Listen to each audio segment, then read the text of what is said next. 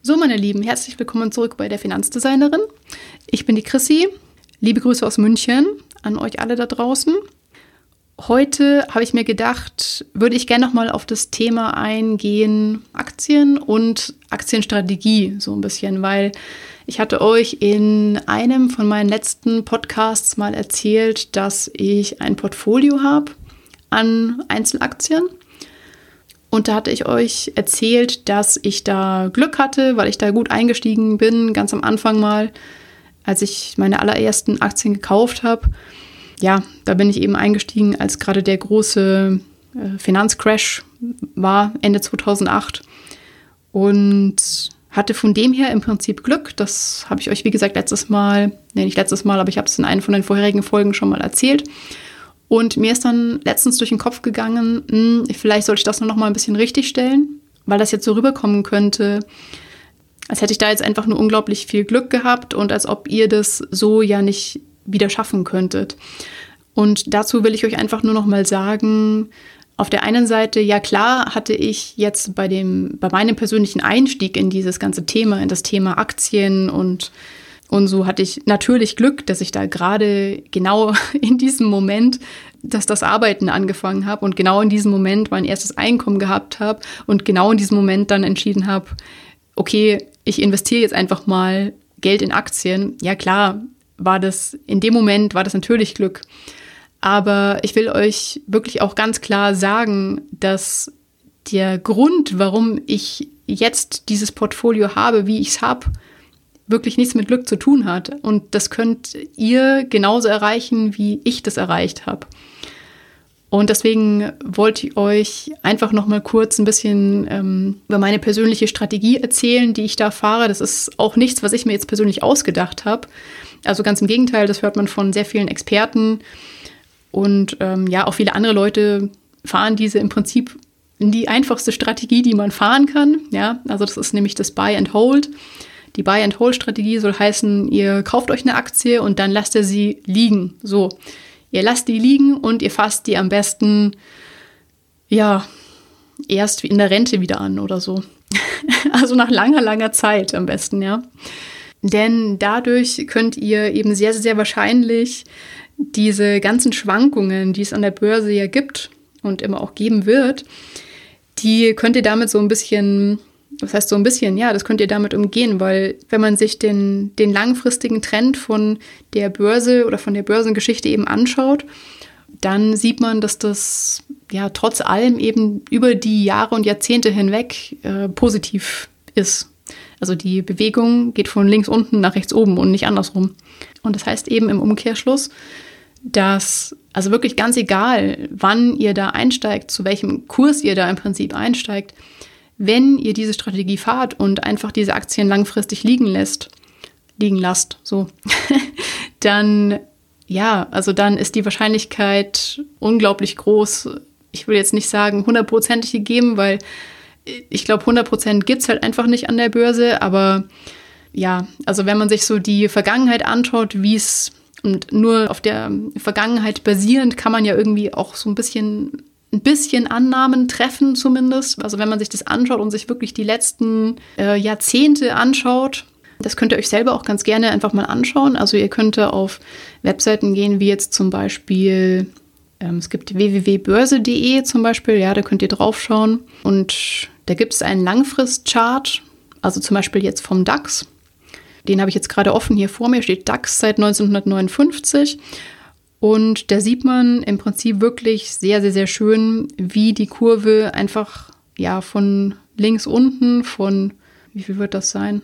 200 oder so, hoch geht auf einen DAX-Wert von, ja, der höchste war mal so bei 12.500, jetzt momentan ist ein bisschen niedriger wieder, aber so ungefähr. Also ihr, ihr werdet es dann schon sehen, dass die Kurve auf jeden Fall sehr deutlich nach rechts oben deutet und nicht irgendwie ähm, ja jetzt parallel zum, zum Boden verläuft oder wie auch immer, sondern ja, es geht über die Zeit hinweg, geht es tatsächlich stetig nach oben. Und deswegen ist diese Strategie Buy and Hold ja im Prinzip auch so genial, weil, also so genial einfach und aber auch gleichzeitig so genial schwierig, weil das sehr, sehr schwer ist, die Disziplin dafür zu haben, sich so eine Aktie wirklich zu kaufen und sie dann auch in Zeiten, wo die Börse mal wirklich wieder ein ganzes Stück runterrutscht, ähm, ja, da die Aktie wirklich nicht anzufassen, sie einfach liegen zu lassen und einfach nichts zu tun. Das ist wirklich, es hört sich immer so einfach an, aber es ist wirklich teilweise schwer. Also vor allem, es wird äh, umso schwerer, je mehr man ein Mensch ist, der ganz oft in sein Aktienportfolio da reinschaut. Wenn dann da nämlich plötzlich mal ein, ja, ein Minuswert davor steht, dann denkt man eben ganz schnell, oh, okay, jetzt habe ich damit so und so viel Geld verloren, obwohl man das in dem Moment ja tatsächlich noch nicht verloren hat, weil ihr diesen, ähm, ja, diesen Verlust in dem Moment ja nicht realisiert habt. Also erst wo, erst zu dem Zeitpunkt, wo ihr die Aktie wirklich verkauft, wenn ihr diese Aktie jetzt da verkaufen würdet, natürlich zu diesem ähm, Wert, der dann vielleicht irgendwann, der, der vielleicht irgendwann im Minus ist, mal, ja, klar, dann macht ihr schon Minus. Also dann habt ihr einen Verlust gemacht. Aber auf der anderen Seite, wenn ihr das eben schafft, wenn ihr diszipliniert genug seid und diese Aktie 10, 20 Jahre am besten liegen lasst, dann ist die Wahrscheinlichkeit unglaublich hoch, dass ihr damit einen Gewinn macht. Und da habe ich jetzt vom Zinseszins habe ich jetzt noch gar nicht mal gesprochen, ja. Also, denn es gibt da ja noch die Sache, wenn ihr Aktien habt und die euch Dividenden ausschütten und ihr diese Dividenden reinvestieren würdet in diese gleiche Aktie, ja, dann habt ihr natürlich nochmal einen ganz schönen Push da drin. Also dann habt ihr wirklich so diesen Zinseszinseffekt, der euch wirklich einfach nur ganz extrem zugutekommen kann. Und das muss man sich einfach mal vor Augen halten, dass das eine sehr, sehr gute Strategie ist, eigentlich, um sein Geld so anzulegen tatsächlich. Deswegen nochmal kurz zusammengefasst. Ähm, ja, also ich hatte natürlich Glück, wie schon ganz am Anfang gesagt, dass ich da 2008 eingestiegen bin. Auf, auf der anderen Seite, wenn man sich da jetzt diesen Langzeitchart anschaut, ja, Klar hatte ich Glück, dass ich 2008 eingestiegen bin, aber natürlich wäre es noch besser gewesen, wenn ich jetzt, sagen wir mal, 1990 eingestiegen wäre.